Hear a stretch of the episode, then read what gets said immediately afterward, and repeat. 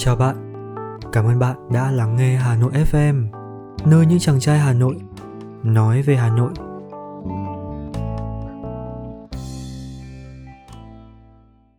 Ngõ Hà Nội, phần cuối, thương một đời, nào đâu phải tạm thương. Tiếp nối chủ đề ngõ Hà Nội có khá nhiều chuyện để kể.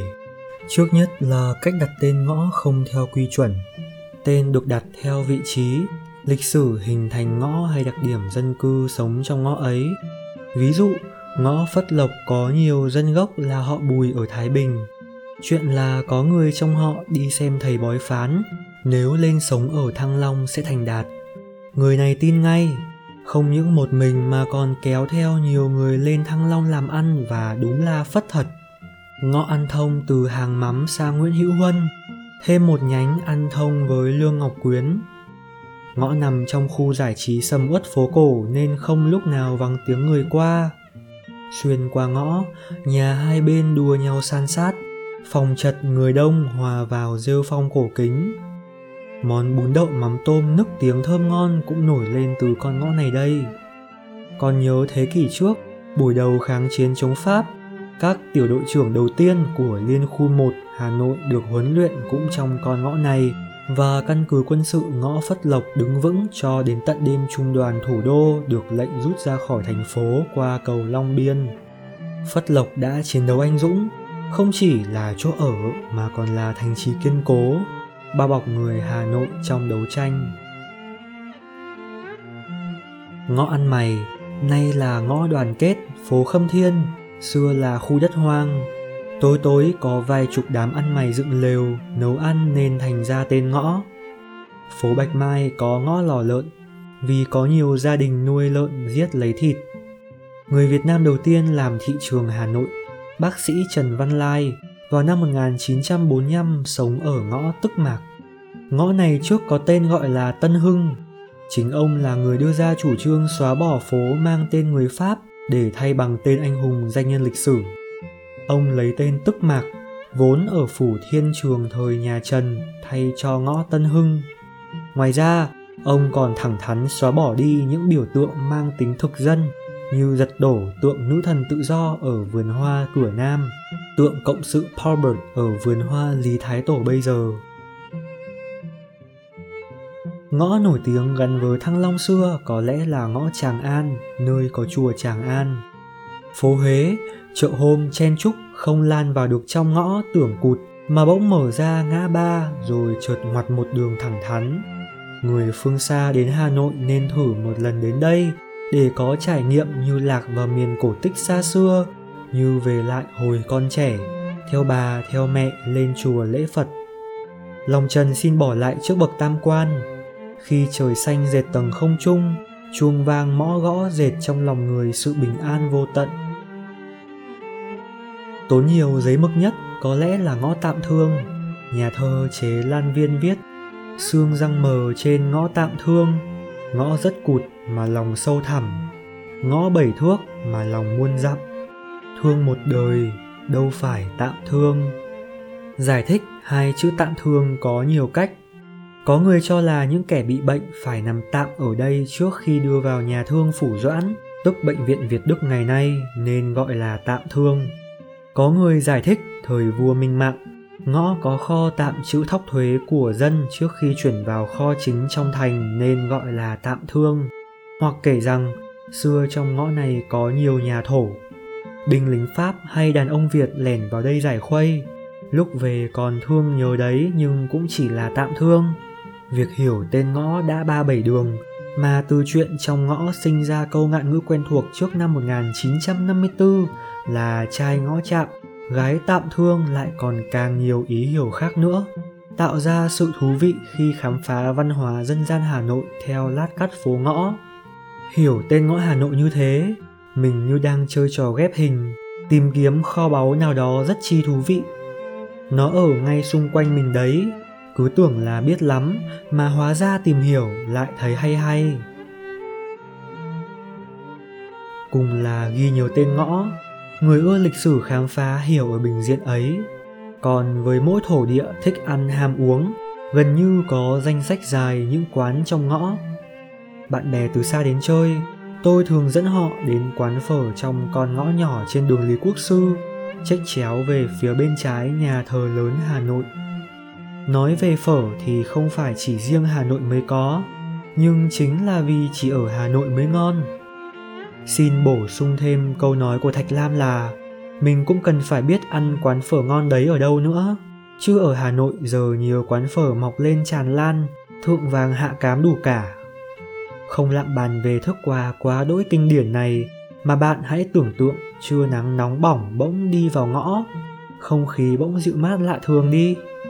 Hoặc một tối đông về nhiều gió, mình chạy vào ngõ, ngõ nông, không hút gió lắm, nhanh chân tranh ngồi gần cái bếp lò đỏ rực chưa ngồi xuống ăn đâu, đã có nụ cười thân thiện của người bán hàng đón mình như người rất thân lâu ngày không gặp. Chào U, U cho con một bát phở như thường nhá. Câu nói ngắn gọn thế đấy. U, con, như thường. Vào ngõ như thể về nhà, chuẩn bị được ăn món ngon từ hương vị ngon đi, ngon từ tinh thần không gian mang lại. Bữa nào qua ngõ, thấy quán U đóng cửa, lại bận lòng không yên chắc này U bận nên không mở quán. Quán của U, quán của má, của mẹ, đôi khi của bố, của bác, của anh, của chị nữa, nằm cả trong ngõ. Mối liên kết giản dị từ món ăn ngon cứ thế mở ra trong ngõ Hà Nội. Chính ra nếu thế thì cứ ngõ nào có quán ăn ngon, mình cũng có người thân cả, cũng có những câu chuyện để kể làm quà. Bạn khách phương xa chờ thấy thế mà bảo, thấy người sang bắt quàng làm họ, dù rằng nếu gọi là u thì đôi lúc bát phở cũng nhiều ú ụ hơn thật. Hôm nào kẹt tiền lại còn được giảm giá chút ít. Đó đơn giản là cách hành xử gần gũi, thân tình của những người Hà Nội với nhau khi cùng bước vào trong không gian ngõ ngách thân quen.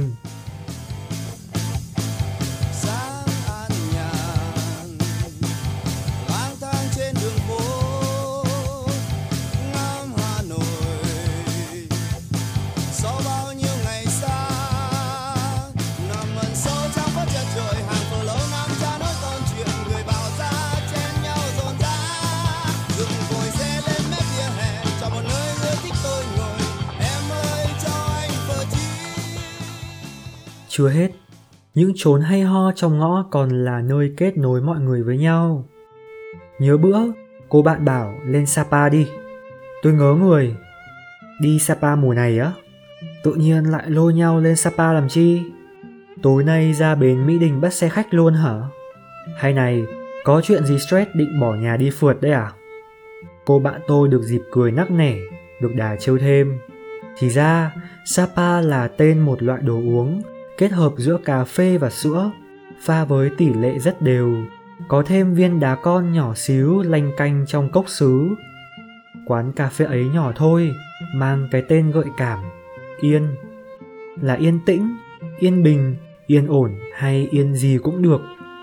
Quán có vài chi nhánh khác nhau khắp Hà Nội, nhưng bao giờ cũng nằm trong ngõ, hoặc hơi khó tìm, hoặc dễ bị bỏ qua có chăng phải vào ngõ thì mới có được sự yên bình gần gũi để mình thư thả nhấm nháp cà phê với bạn bè hay không? Các bạn trẻ bây giờ thích chia sẻ với nhau những quán hay ho như thế. Ngõ thổ quan có khu tổ hợp 60 dành cho bạn ưa hoài cổ. Tìm đến quán nhạc cầm cà phê coffee Xlab Hà Nội dark Room, Tùm Handmade. Sau này, Tổ hợp này bị đóng lại gây nhiều tiếc nuối thì liền mở ra khu tổ hợp khác tại ngõ 167 Tây Sơn. Ngoài ra, còn có hàng trăm nghìn nơi hay ho thú vị như thế mà chính như người Hà Nội cũng không biết. Hẹn bạn bè, người thương khám phá mỗi dịp cuối tuần là cách thưởng thức thành phố văn minh.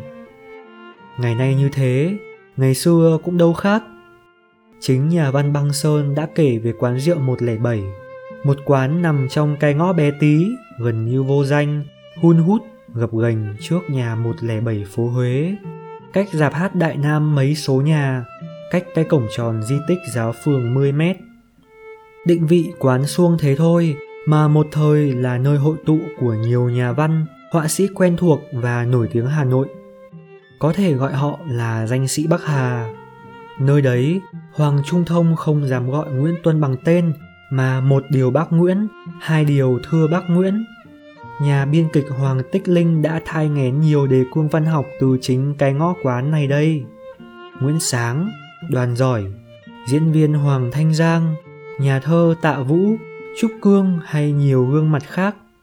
Những người mà thế hệ hôm nay thường chỉ biết đến qua tác phẩm của tâm hồn thì một phần tâm hồn họ đã gặp gỡ, gợi cảm từ chính không gian ngõ vô danh, có quán rượu mang chất nửa nhà quê, nửa thành thị này. Có người ví Hà Nội như cái làng lớn, thì hẳn mỗi con ngõ là lối đi thân thuộc với bất kể ai. Ngõ lưu dấu bước chân bố đi đón dâu, rước mẹ về cái thuở vu quy. Ngõ đệm bước chân con trưởng thành, bước chân ra khỏi nhà là gặp ngõ. Con chơi trong ngõ, những ngõ liên thông với nhau. Hồi lên 10, có khi giận dỗi bố mẹ, tính làm chuyến giang hồ bụi đời cho bỏ, con cũng đi ra ngõ. Sau này, bận không về ăn bữa cơm nhà, con lạc vào bao nhiêu ngõ Hà Nội, gặp bao nhiêu người đáng quý mẹ à. Ngõ đúng thật là không gian, có khi chật hẹp tù túng, chèn bức nỗi ham sống con người, tạo ra hàng hà con ngõ thăm thẳm chiều sâu tâm hồn. Nhưng con người Hà Nội thì không bao giờ chật hẹp tấm lòng đối đãi với nhau khi bước vào ngõ. Bằng tất cả sự khiêm tốn và nghiêm cẩn ngôn từ, mình vẫn nhận định rằng ngõ Hà Nội có ý nghĩa tập hợp hết mọi thông tin, nơi chứa đựng mã gen Hà Nội. Từ lịch sử quy hoạch thủ đô hàng trăm năm đổ lại, đến liên tưởng chiêm nghiệm mã gen người trong ngõ hay những trải nghiệm đời sống thường nhật.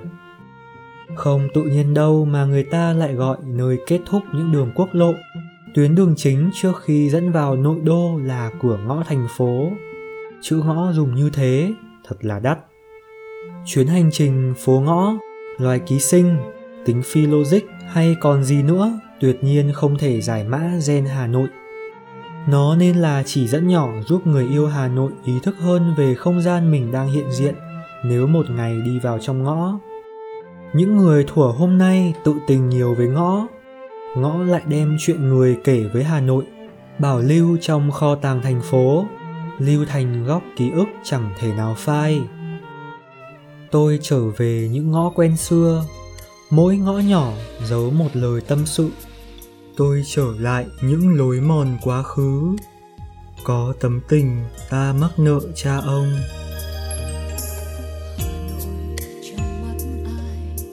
Hay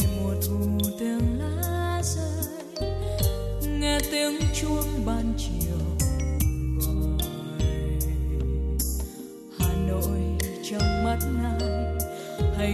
góc phố em